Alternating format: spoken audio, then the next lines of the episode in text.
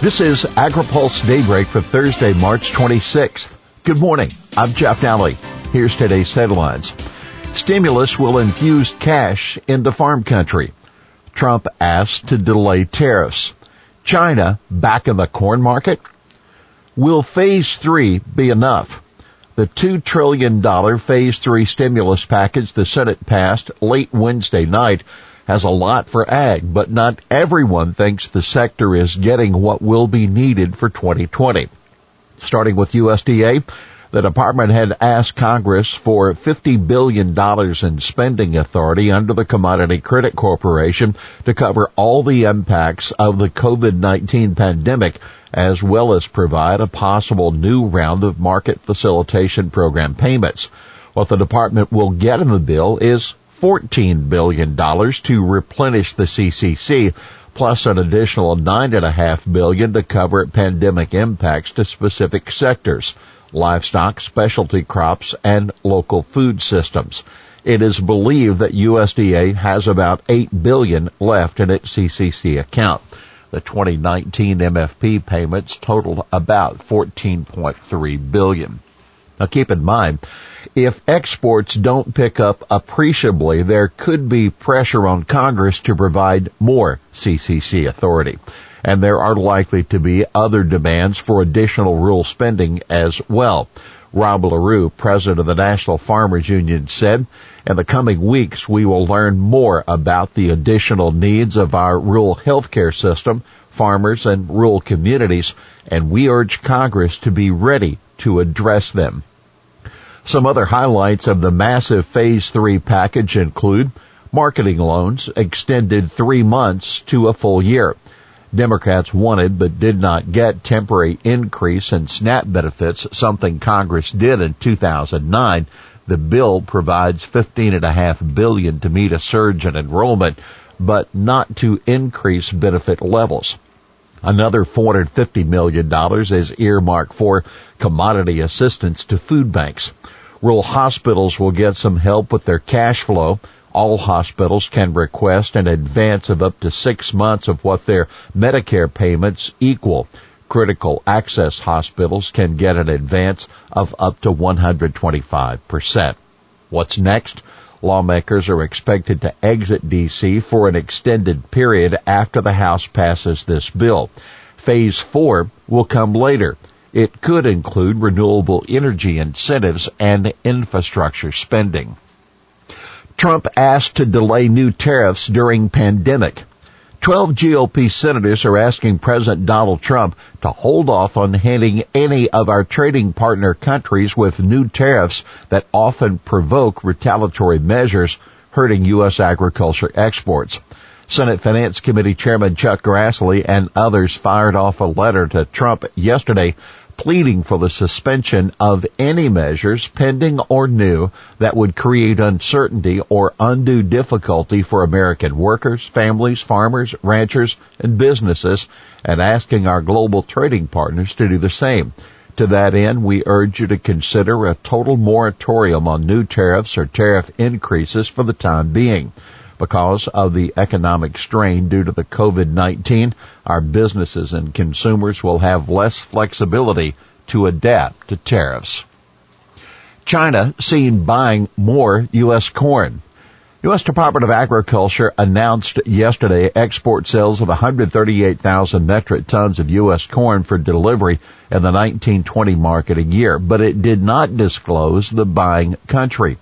The sale was listed for unknown destinations, but U.S. trading and industry sources say they are fairly certain the grain will be going to China, which is trying to fulfill its yearly tariff quota of 7.2 million metric tons. COFCO, a major state-owned company, contracted Tuesday evening to buy as much as 250,000 metric tons of U.S. corn, according to one source. USDA on Friday announced that U.S. exporters reported sales of 756,000 metric tons of U.S. corn, 340,000 metric tons of hard red winter wheat to China. The U.S. corn purchases, together with the corn that Chinese buyers have bought lately in South Africa, Ukraine, and elsewhere, mean China has likely filled about 5 million metric tons of the TRQ, according to sources.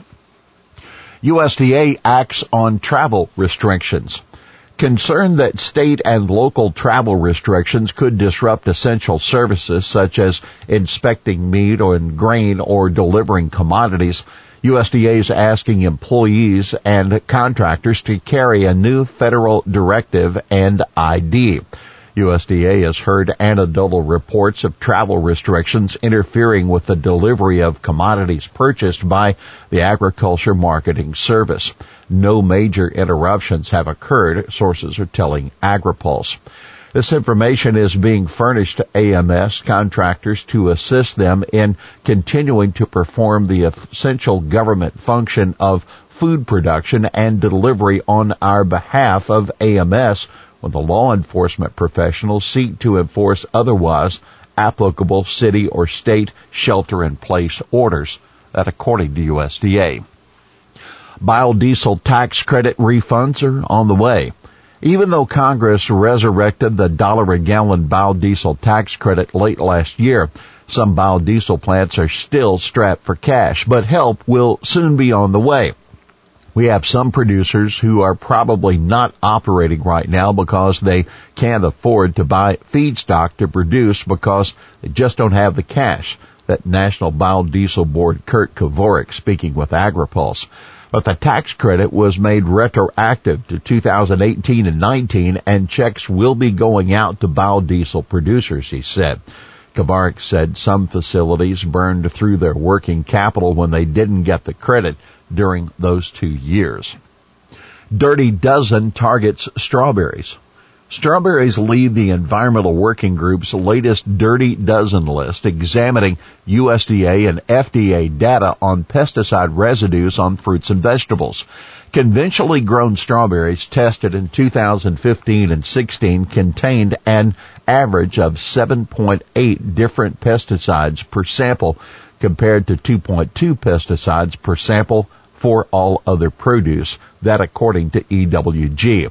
And a separate evaluation, EWG said 99% of non-organic raisins and 91% of organic raisins contained at least two pesticides.